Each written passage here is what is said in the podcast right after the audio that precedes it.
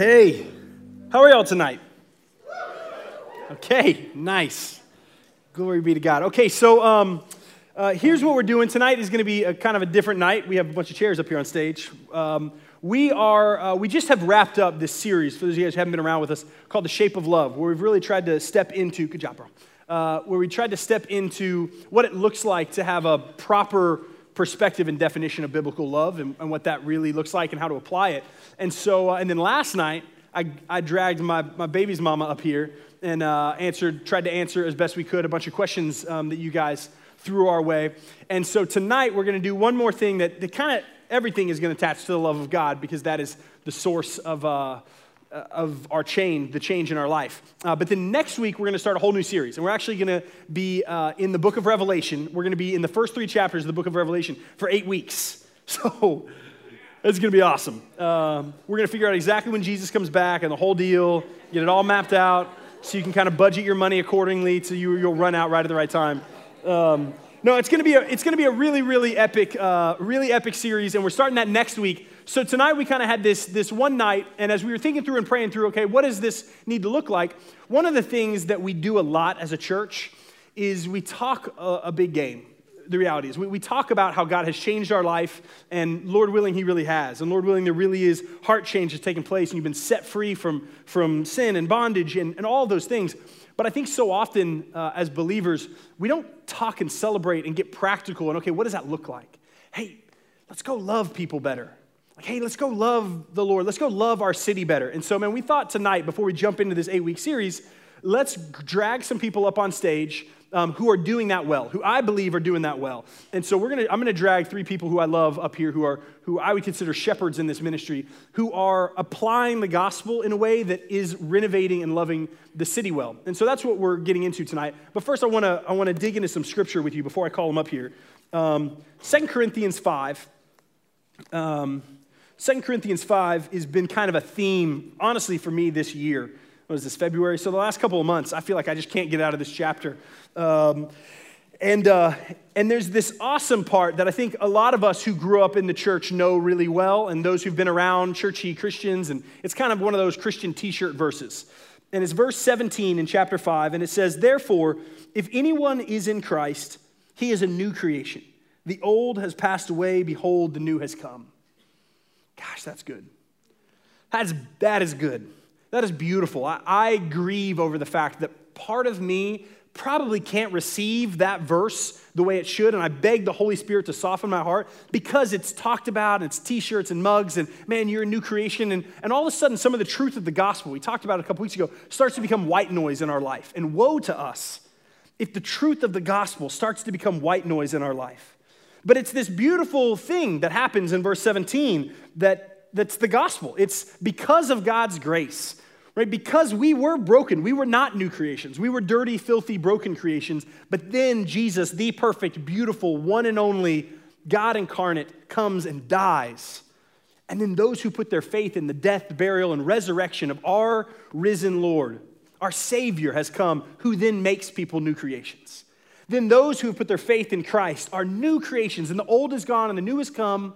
And so, for my sisters in this room who have struggled their whole life with walking out that identity, who have struggled with not, not believing that, feeling like other people, other men, other women in their life have spoken something different to that, they can hold on to verse 17 of chapter 5 of 2 Corinthians and say, This is truth. This, if I am in Christ, this is what my Father says about me. I am a new creation. I'm not defined by my weight on a scale or by what this guy thinks of me or about what my father said to me or about that my heavenly father has defined me in this new way. And for, for the, my brothers in this room, the same is true. No longer are we defined by what the opposite sex thinks of us or how successful or how much money we have or how all of those things that we want to qualify ourselves. Instead, we're a new creation. So all that baggage, all that sin, all that brokenness, we're set free from. And so often I think we don't walk in that freedom. So often, I think on a daily basis, we forget to function in the way that has been paid for us, and instead we choose, we choose what is less. And we're these, these, these, these kids who have been set free from the dungeon, and yet we just love to go down there and play with our old chains. But verse 17, that's no longer the case if you're in Christ. But it goes on. And a lot of times we just stop at that because it's beautiful and it's powerful. And there's enough stuff in that verse to last me the rest of my life to apply. Right? It's going to take me the rest of my life to apply verse 17 of my life. But also, verse 18 is pretty good too. The rest of the Bible is all pretty good. So uh, let me go ahead and, and poke into verse 18 because Paul goes on and he says, All this is from God. All this gospel, all this freedom, this new creation hood. It is from God who through Christ reconciled us to himself. And then here's where we're going tonight. There's this word right here that says and. So God, who through Christ reconciled us to himself and gave us the ministry of reconciliation. That is, in Christ, God was reconciling the world to himself, not counting their trespasses against us. Praise God for the gospel. And, there it is again, entrusting us the message of reconciliation. That and is huge. If we call ourselves new creations and we decide, man, we're believers, we've put our faith in Christ and we are now new creations, that's great. But we forget this massive attachment to this new identity we have, which is we've been given a message of reconciliation. We have been, we have been set free, made new, and then there's this beautiful thing that's attached to it. He gave us the ministry of reconciliation, He entrusted us the message of reconciliation. And so, attached to your identity, brothers and sisters, if, if you're in this room and you're in Christ, you are a missionary. You are a missionary and an ambassador and someone to go out and share this message of reconciliation with your life. That is intrinsically connected to your identity as a Christian. And if you are a Christian and you say, okay, well, I'm a Christian here, but to go out and spend my life introducing others into that message of reconciliation. Well, that's varsity Christianity. That's a lie. That is a lie that the enemy has sold you that is, is keeping you disobedient. To be a Christian and not be a missionary in your culture is to be a disobedient Christian. And so that should strike all of us and say, okay, there is room to grow there. There's room for all of us to apply this gospel and walk out our new identity in our life but then also to apply it in a way to say, okay, Father, I want to go and do. I don't want to just be a hearer of your word. I want to be a doer of your word. I want to go and I want to be obedient to how you've called us to live. In verse 20, therefore, we are ambassadors for Christ. God making his appeal through us. God chooses to make his appeal through us. God making his appeal through us, we implore you on behalf of Christ, be reconciled to God. For our sake, he made him to be sin who knew no sin, so that in him we might become the righteousness of God. Um, this ministry exists because we believe uh, the God of the universe wants to bring renovation to your life. Uh, we believe that there are 70,000 young adults in this city, and we desire to be an embassy of the message of reconciliation to young adults in this city.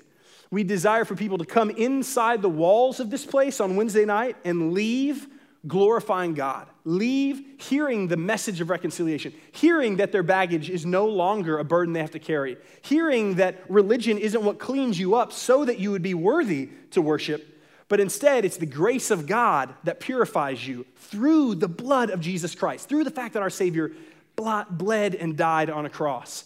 And then worship is our response to that grace. And so we desire that.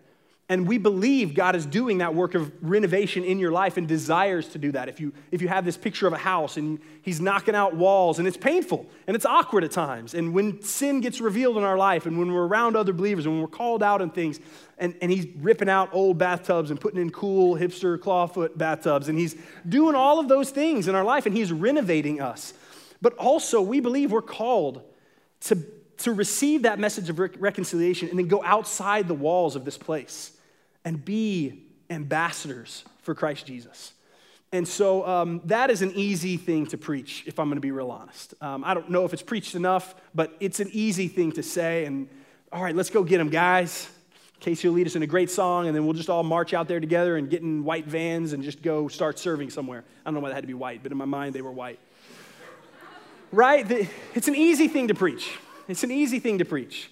Um, but what we wanted to do kind of different tonight, we never really kind of done anything like this, is man, let's just talk about application. Let's talk about, let's hear from some, some brothers and a, and a sister in this flock who God has done that work of, and then let's real practically talk about, man, where are some places that I can step out and be a renovation, specifically tonight, a renovation in the city that for at least tonight you are called to live here.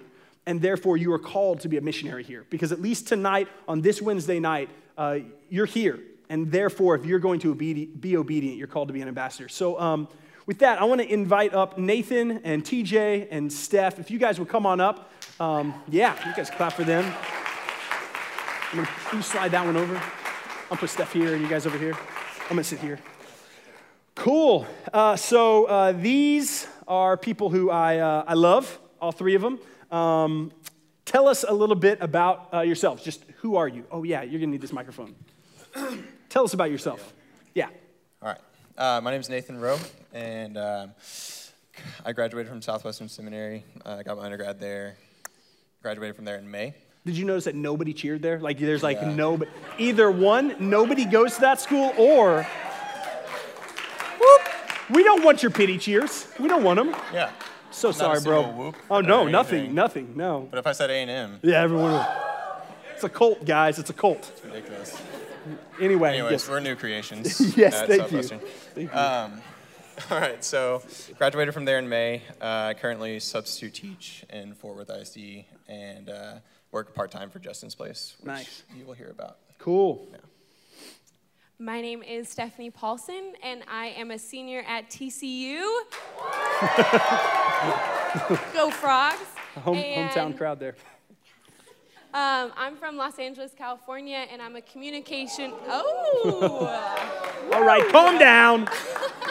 You're not better than us, okay? Um, and I'm a communication criminal justice double major. Nice. My name is TJ Detweiler. Uh, I'm a student at the College of Southwestern Baptist Theological Seminary. Woo, yeah. there we go. That's right. I got some um, I'm, I'm studying to be a pastor. Uh, nice. I love to preach. That's my calling. Um, it's a fairly new thing. I've only been a Christian for about five years. Um, and so that's my drive. Uh, school full time. I do some part time stuff. I valet, which is cool because I get to drive a whole lot of cars that I'll never afford. Nice. That's true. Yeah. That's awesome. true. So. It's very true. Nice. Um, okay, so tell us, uh, kind of working backwards, what there's a flyer in y'all seat, or there should have been, that, um, that kind of unpacks some real tangible things that we want to do as a ministry. Uh, Christ Chapel uh, gives and partners with 31, I think 31 is the right number, uh, local ministries in the city that Christ Chapel is giving to or in some way trying to assist and, and, help. And so we thought, wow, that's a lot of ministries. We encourage you to partner with them or any other ministry that's focused on, on making much of Christ uh, in the city. But we thought, man, for Renovate, let's adopt three of them. Let's just tone down the target overload and let's adopt three of them.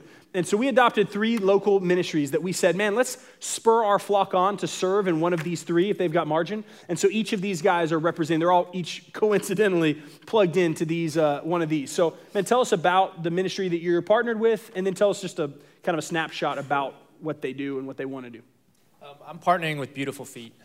And Beautiful Feet, for me, that's close to home. Um, it, it, helps a lot of men who are homeless, uh, men and women, families that are kind of out on, on the fringes, going through life. It's not necessarily just homeless. Some people are just out of prison. Some are drug addicts. Um, some are just at that rough spot in life where they're, they're really needing a helping hand. Nice. And they reach out and they help. Um, they do it a couple different ways. They have the fort mentality where they have their church. They do two, two services a day and feed two meals a day. They have doctors, they have dentists, they have transportation. They have all these different avenues to serve. But they also have another one where they, they understand there's people in the fridges that won't come to a service. There's people that won't come to church. There's people that won't come if you invite them, you can't even get to them. And so every once in a while, they'll fill up the bus and they'll take Starbucks, they'll take all kind of good treats, and they'll go out to the camps. They'll go under the bridges, they'll go out into the woods where they know that the camps are, and they'll take the good news to them. They'll nice. take the gospel and they'll put an arm around them and say, People love you. We know you're out here, but we love you. Come on back with us. Cool. Steph?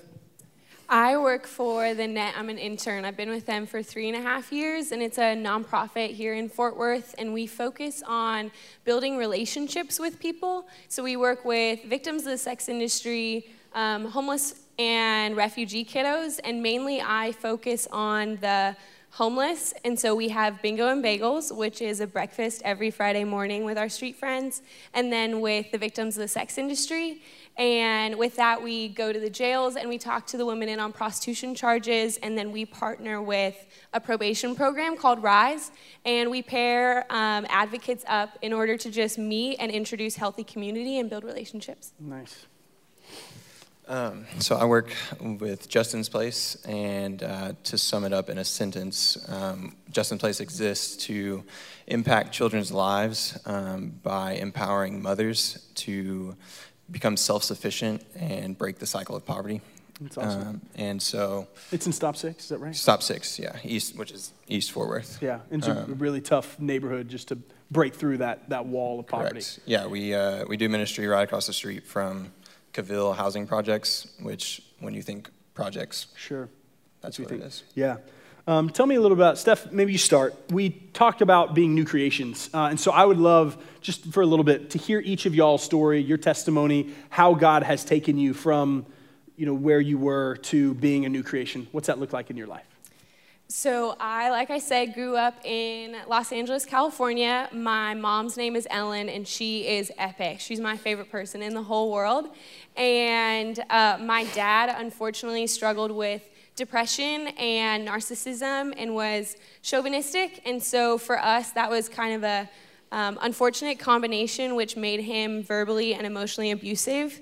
And so, all throughout school, I grew up going to church. My mom was the children's pastor. Loved church, um, except everyone always said that God was my father. And I had one who didn't like me, so I didn't want to.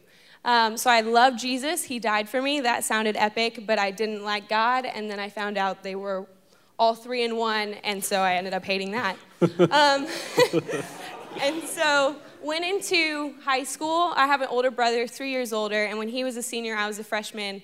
And he said, to make the pain go away, all you got to do is drink. I was like, what an easy fix. And so started drinking. And my junior year, I uh, ended up doing 13 shots in a half an hour. And I don't remember anything, but I was unconscious and vomited. And so I choked on my own vomit, and my friends had to resuscitate me. And so I decided then, I was like, well, that's not making things better. And my youth pastor came to me and said, Do you want to come to a Christian conference? And I had to say yes because my mom worked at the church and I had to look good. And so I said yes, and I told God, Okay, if you want to prove that you love me, even though, don't worry, I know you don't, then you have to show up. I'm a little bit stubborn. Um, and so we're at the conference, first day, nothing happens. I'm going to give him grace because a lot of people are talking to him. There's a lot of people at this conference. The second day, I show up, nothing. So then I'm like, okay, well, I'm done with you. You, I gave you two days. You didn't show up. I'm done. The third day, these guys come and sit in front, and it's a Christian conference, so you just don't steal seats. And so I get upset with them for stealing seats and they go, We'd love to pray for the Holy Spirit for you. And I was, I grew up Lutheran and you don't really talk about the Holy Spirit. and so I was like, It doesn't work, it's okay. And, and I was wrong. Um, and so they uh, started praying for me, and I sat back in my chair and started sobbing because for the first time in my life, I realized that every single lie my dad had said was a lie. That all the questions as a little girl that I ran to ask him, and I was like, hey, am I worth it? Like, am I worth being loved? And unfortunately, he responded with no. And God said, actually, that's not true. You are. You are so worth being loved. You are my daughter. You are precious. And he spoke truth over me, and I had never heard that before. And I realized that I had been able to reach out to that at any point, but I never did. And so I decided then, I was like, this is who I'm committing to. No one has ever loved me this way, made me feel this way. That's it, I'm done. And so started applying to colleges and I didn't want to come here because I'm from California and Texas seemed like the biggest downgrade. No offense. um, You're not better than us. You're not better than us. ah, that's some touchy territory. I'm so sorry.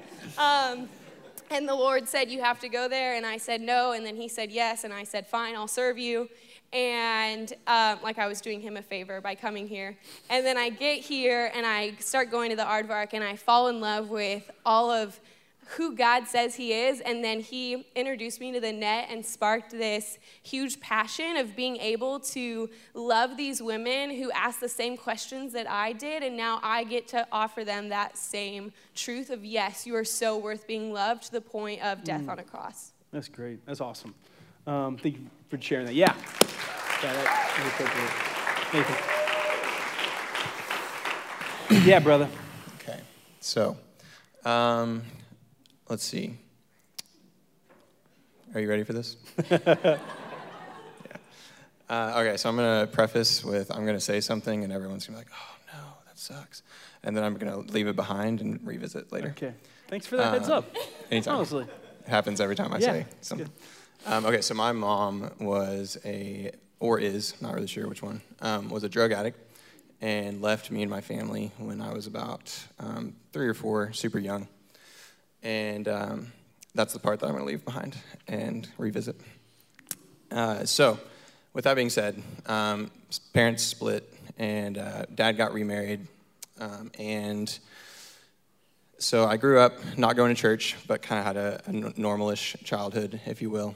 Um, but didn't go to church. And then going into eighth grade, uh, someone asked me if I believed in God, and I was like, uh, sure, I guess um, and didn't really know what that meant at all. And so, uh, anyways, they invited me to church, shared the gospel with me, eighth grade, pretty awesome. Um, shared the gospel with me, invited me to church, and so I started going, and uh, something just kept me coming back, Holy Spirit, and uh, he does that. Yeah, it's crazy. Uh, kept me coming back, and uh, going into my junior year of high school, I went to church camp, and I don't really remember too much about the camp, uh, but I do remember one night they were talking about forgiveness. And the Lord put it on my heart to, for, to call it my mom, who retrack when I was three or four, now I'm 16, um, you know, left me and my family. And uh, so the Lord put it on my heart to call up, uh, contact my mom and forgive her uh, of any bitterness that I had built up towards her or anything like that. And so I did. And as I was contacting her and had that conversation, uh, I was just thinking, like, okay, obviously, like, there's no way I was going to do that on my own. Uh, and so the Lord, like, He allowed me to do that because there's so much, so much of my sin that I have done and that offends Him and he's forgiven me of all that. Mm-hmm. And so he allowed me to forgive my mom. Uh, and so I was like, okay, yeah, God is real. Like, I want to follow him. That's awesome. And so that's, and now I'm just. Now you changed. Now, you've arrived just, also. Yes, varsity level. Not true. That's a good one. Not true. Nice. Thank you, man. Yeah. Uh, I'm from Chicago. There we go.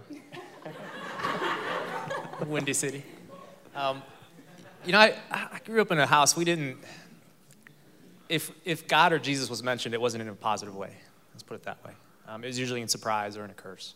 Uh, my dad was a pretty violent man. He was angry. He was an alcoholic. He had a lot of issues from being a soldier when he was, when he was younger.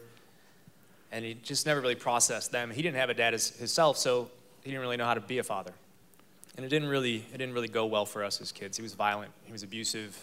Um, family home was destructive. And I remember there was always these times because I got four brothers, so five boys in the house. My parents always looking for ways to pass us away, get us get them out of the house for a while. And you know the church buses would always come by.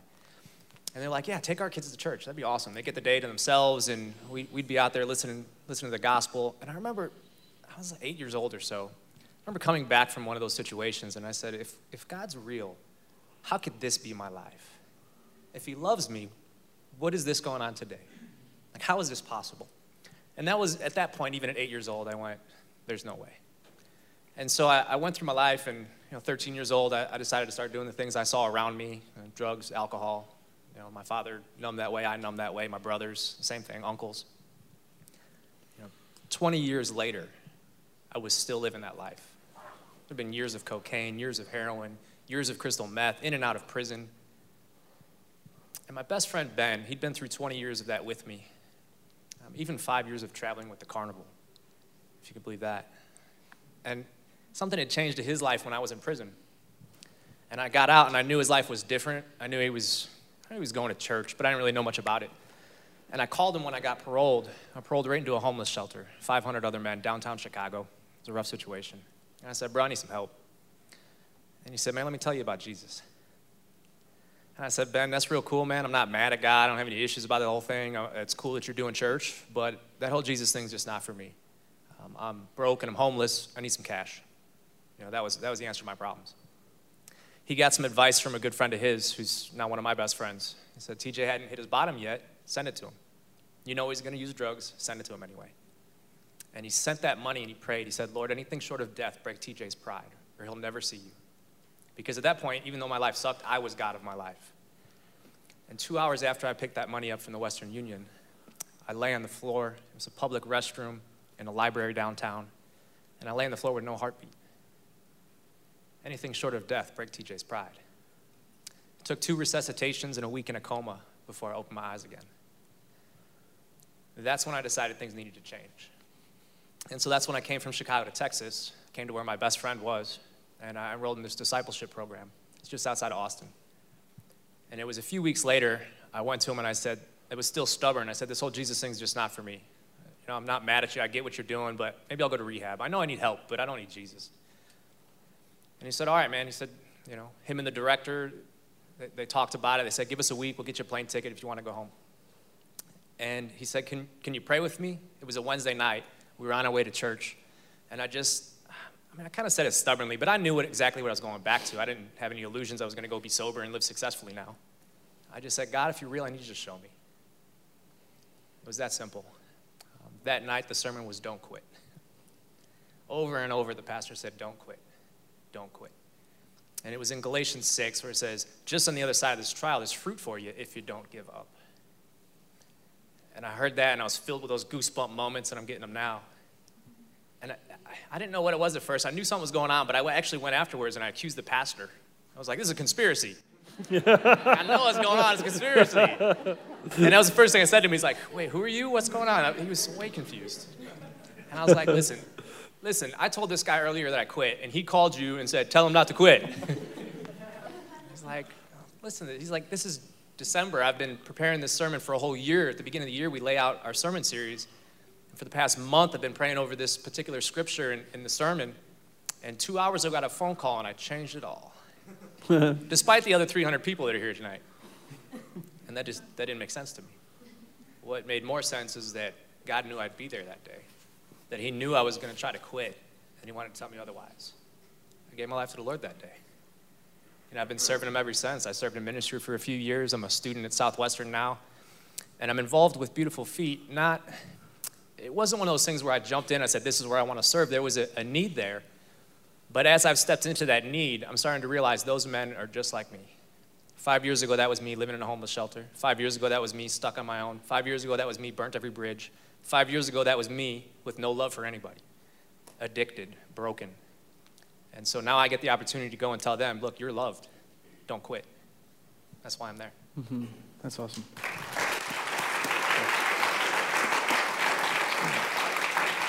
Praise God.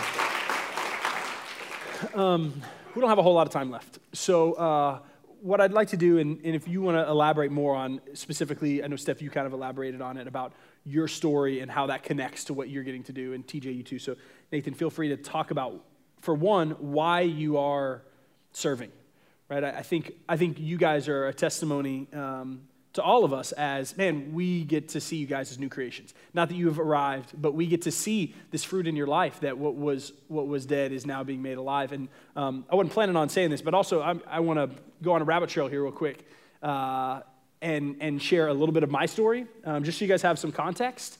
Um, I love hearing y'all stories, man. It makes me glorify God. It makes me worship the Lord. Um, for any of, you, any of you guys who connect with me, uh, I am the kid whose parents were missionaries. My grandparents were missionaries.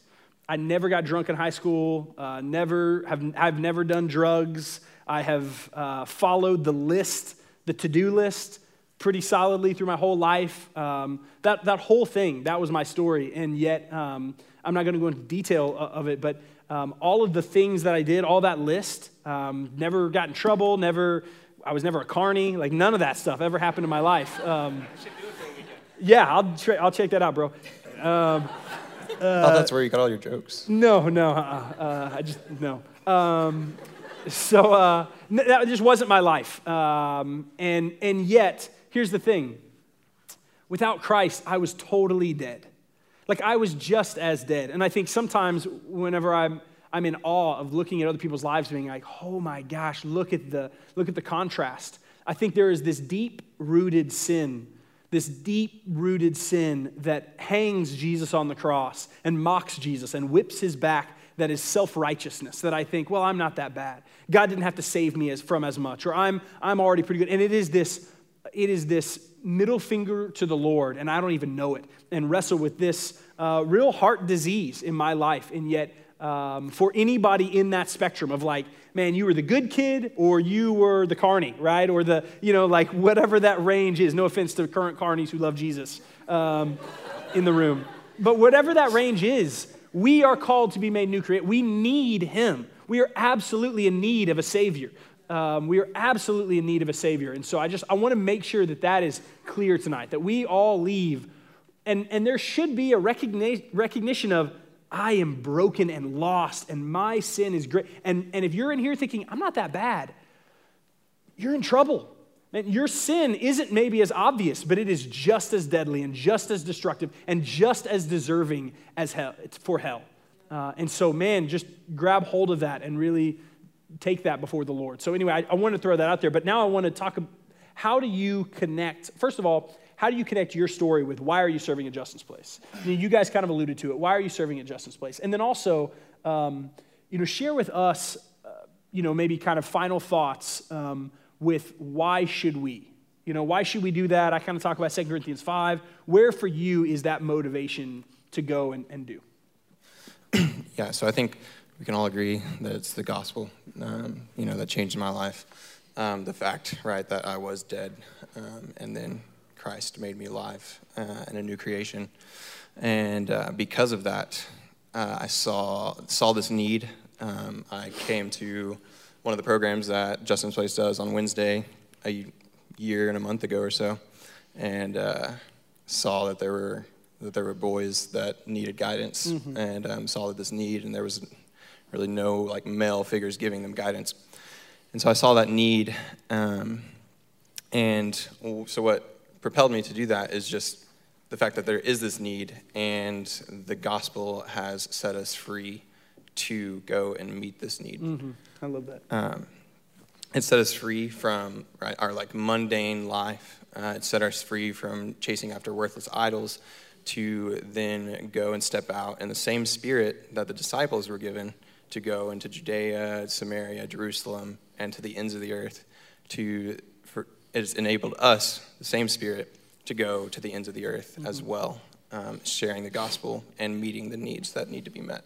That's awesome give us some encouragement too for what you know what else kind of drives you. You had mentioned John uh, 10 earlier. Yeah. So uh, if that's if that's not enough, um, if all this isn't enough, uh, John 10:10 10, 10 is something that spurs me on uh, a lot, and it says, "The thief comes to steal, kill, and destroy, but I, being Jesus, has have come to give life and give life abundantly."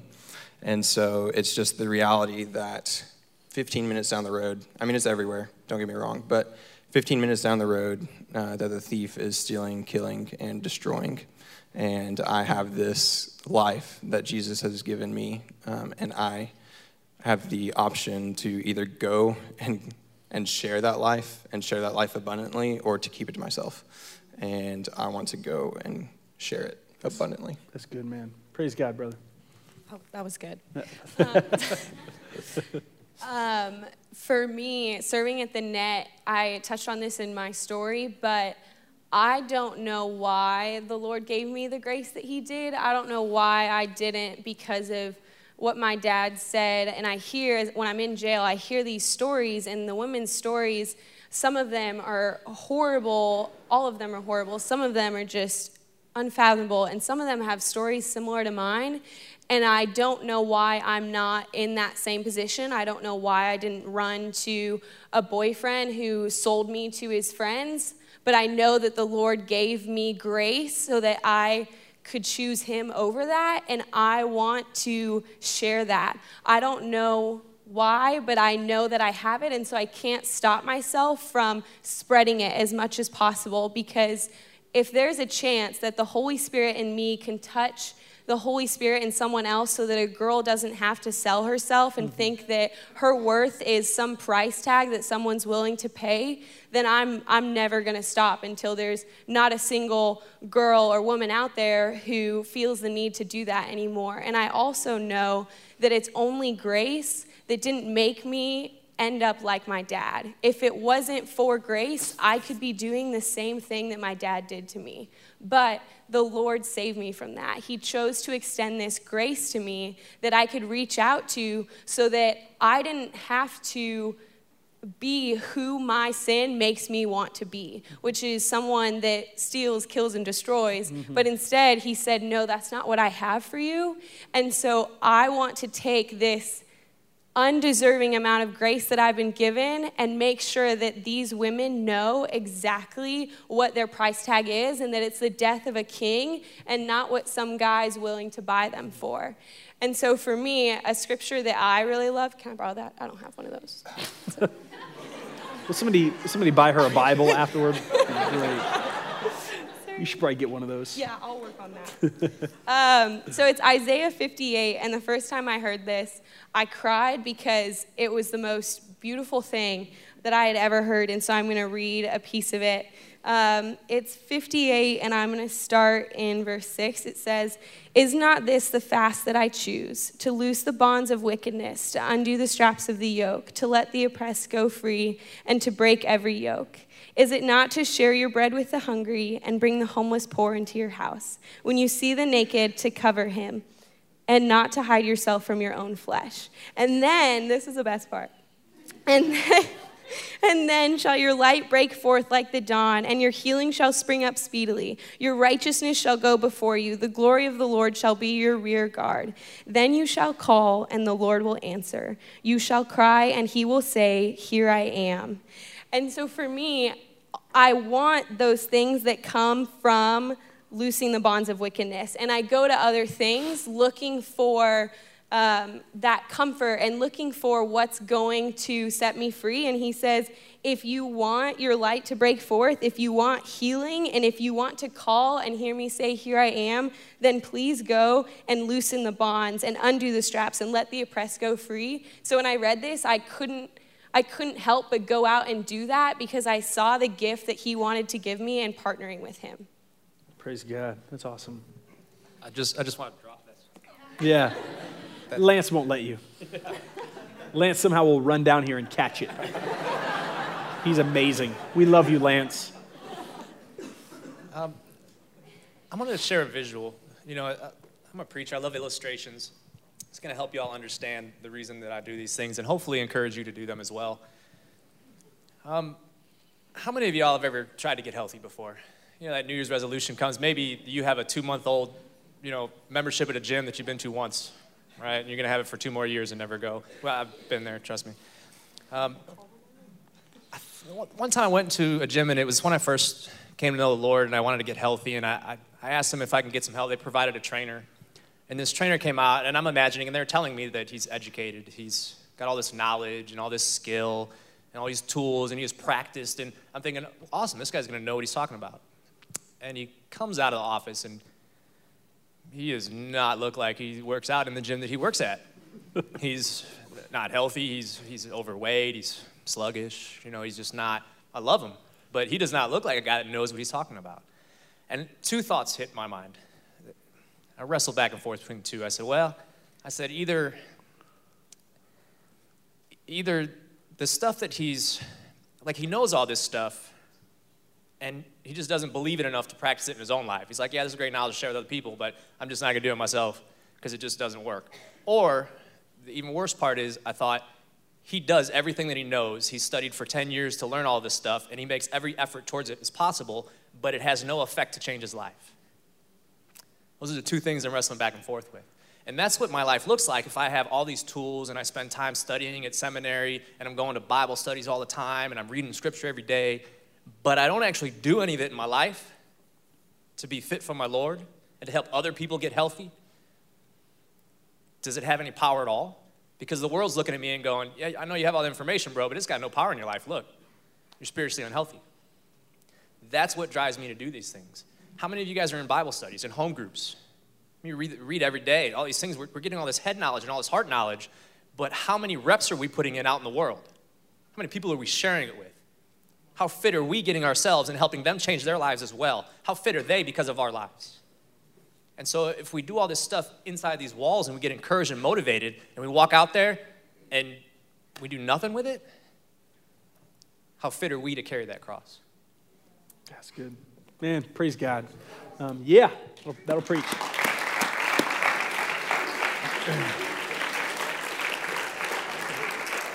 Our, uh, man, our hope for this night um, is, uh, is that you will go and do, um, right? I mean, I hope that you not only see new creations who are going and being ambassadors and going and taking that message of reconciliation to these actual tangible places. We just got off the series talking about what is the shape of love. And where we landed that plane was real biblical deep love looks like sacrifice. It looks like sacrifice that was given for us, right? In understanding how Christ has laid down his life for us so that we might then go and lay down our lives for the brother and um, the, the, brothers in our life and the sisters in our life. And so, um, man, it's easy to talk about, but if we're not doing it, we're just being disobedient. Either we don't really believe it, um, or, or, we don't really know it, or we're not really walking in it, or it doesn't really work, and, and we know that's not, that's not true. And so, um, man, tell us real tangibly if we wanted to get involved, if we felt conviction, tonight you no longer can claim, well, I just wasn't aware of the need.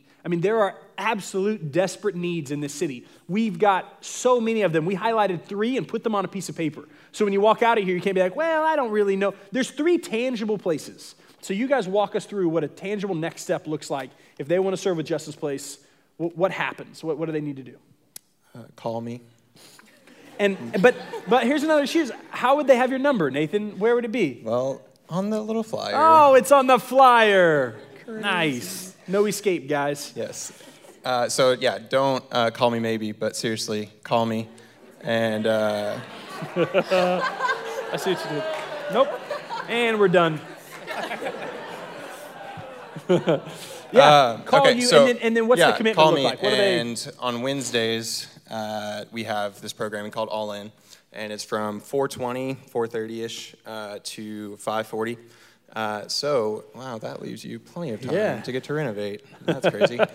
um, so it's about 4:20 to 5:40 commitment on Wednesdays, uh, and it looks like coming and we jump rope, play football, Uno, all those different things, uh, arts and crafts. If you're into that. Um, sure, it's true. A lot of them are actually. They love it. Uh, and then we break into small groups and have some Bible study. And then also, we have a mentoring program that is launching in the process of launching. And so, if you'd like to be more like a two on two or one on one kind of thing mm-hmm. um, and be able to pour into a kid that way. A little bit bigger commitment, but yes. probably be able to go a little uh, deeper. Yeah, commitment there is one hour a week face to face. So, every Wednesday before Renovate, you're in Stop Six, just loving kids and Correct. just being present in their life and be in the hands of feet of Christ. Yes. Nice. So if you want to do that, text or call Nathan, or he's going to be hanging out at the afterward. After yeah. That. Thank you, brother. I love you, man. I appreciate you. So, if you want to work with our street friends, we have bingo and bagels every Friday morning um, from like 8 to 9:30. And you come, you have breakfast. We don't serve, we share a meal because that's what Jesus did, and we're making friends. Um, and so you get to eat, and then we do family time, which is just talking about what is going on in each other's lives. And then we pray and we play bingo. And every month it changes. Um, you can also text or call me or email me. Um, but there's a homeless birthday party because we kind of forget um, a lot of people living on the streets don't get their birthday celebrated, and that's sad. So we throw them a big party. Um, and so that happens once a month on a Saturday. And then if you would like to get involved with um, purchase, that's a little bit more um, of a commitment and a, uh, you just have to go through training. That's essentially the only thing. We just had a training this past weekend, and we'll have another one coming up um, soon that you can attend. But after you do that, men can do um, disruptions, and so you get to talk to buyers. And then we also have like security at our building, um, and then women can come to jail, can partner with a Rise Lady, and they can also do events and offer to bring food for our support group for women still currently in prostitution. That's awesome. And your contact's on here. Mm-hmm. So if none of that made sense, but you still have a heart to do that, contact it. Um, our big day to serve is Saturdays. So it, it, works out really well for busy work weeks and things like that. We, we serve two meals and have two gospel presentations on Saturdays. First one starts at 8 o'clock in the morning. We have a devotional for the team that's there to, to serve and to help out. We serve breakfast. Um, there's a lot of different things we could do. There's, if you'd like to be busy, you can work in the kitchen. Um, you can, there's always construction projects going on if you're handy with tools. There's a, a ton of clothes that need sorted every single time. And a lot of times, see, Beautiful Feet always has, they have a mission, like churches from out of state and from far away, they come and they spend the whole week there, and they're in charge on Saturdays. And so they've got a lot of that stuff taken care of. The big thing is they just go and have conversations with people. Make them feel loved. Tell them, just be their friend. I mean, the biggest thing is a lot of times we think every conversation has to be a gospel drop. You know, we're like, oh, what do I say? I don't know what to do. And I got this cube. What, what am I doing? And they, they hear the gospel a lot, I promise you, but they don't get somebody to put their arm around and say, I love you, man. You're my neighbor. You know, what can I do to help you? Or what's going on in your life? And listen to what's really going on and encourage them through it and tell them there's hope. That's the biggest thing. But if that's hard, if, if those kind of conversations are difficult, there's plenty of work to do. There's a lot of stuff you can get involved in, and that helps as well because a lot of times when you're giving someone a plate of food and you're feeding their stomach, they're a lot more susceptible to listen to what you have to say. Mm-hmm. That's awesome. So, a couple of hours, if even that, on a, on a Wednesday before Renovate, if you've got that margin. Text Nathan and say, hey man, I went in at least once, show up. Friday morning, go spend time with homeless people, eat bagels with them, love them, be the hands and feet of Christ. Or if you're interested in purchase, reach out and, and, figure out kind of those next steps. Or Saturday, well, a couple of hours on a Saturday would be a starting point to just text text TJ and say, hey man, I got a nine to five Monday through Friday. I can't do kind of some of these spots, but man, I can, I can give a couple hours on a Saturday. Will you meet me in the parking lot and walk in with me because I don't know anyone, I don't know what I'm doing? Text TJ and he will walk you from your car into the ministry and be like, okay, hey, there's this guy, and here, go clean that bowl, or I don't know what you do, but um, man, I, I, want us to be challenged and convicted. That's like, man, this is this is um, this is something that is uh, is, is low hanging fruit for us, and to not step into some of these places and be a message of reconciliation is to be disobedient. Uh, one thing else I, I want to throw out um, before I, I, close in prayer and, and, get these guys to come back up and lead worship is. Um, is we're going to have a conversation um, led by Forrest, who's one of, one of my brothers in this room, and, and I, I consider him a co shepherd in this ministry, uh, in, the, uh, in the fifth, sixth room, which is just across the hall afterwards. So, man, if you just want to talk about the issue of poverty and what that looks like, we're going to have, a, a I think, a, a, pretty cool conversation about poverty and, and how to step into that and what that looks like and how to step into it in a way that we're a blessing and not, and not a curse. Um, and so that's going to happen just after our worship service across the hall. I want to make sure you guys are aware of that. So join, join Forrest and, and the guys for that. Um, and thank you guys so much. Thank you for not only sharing your story, and this is vulnerable and difficult, but also for modeling it and being obedient in the way that you are. It's convicting, it's challenging for me, and I really do appreciate and I give glory to your Father in heaven because we see your good works, and then He gets the glory. So let me pray for us, and then Van will come on back up. Father, we love you. Uh, we love you, and we're so grateful for how you love us. Um, would our lives, um, would our lives really reflect that? Um, man, would tonight not just be this cute kind of off-topic renovate that we had that um, you know was kind of in between two different sermon series? Lord, would tonight be something that um, brings about change, Lord? We know that that isn't going to come from convincing testimonies or convincing words or convincing sermons or, or emotional songs, Lord, that's going to come from your Holy Spirit. And so, Father, bring the change that we need, Lord. Would we be more obedient? Would we, would we see the gospel and see the implications of the gospel are for us to walk that out in the city we live in?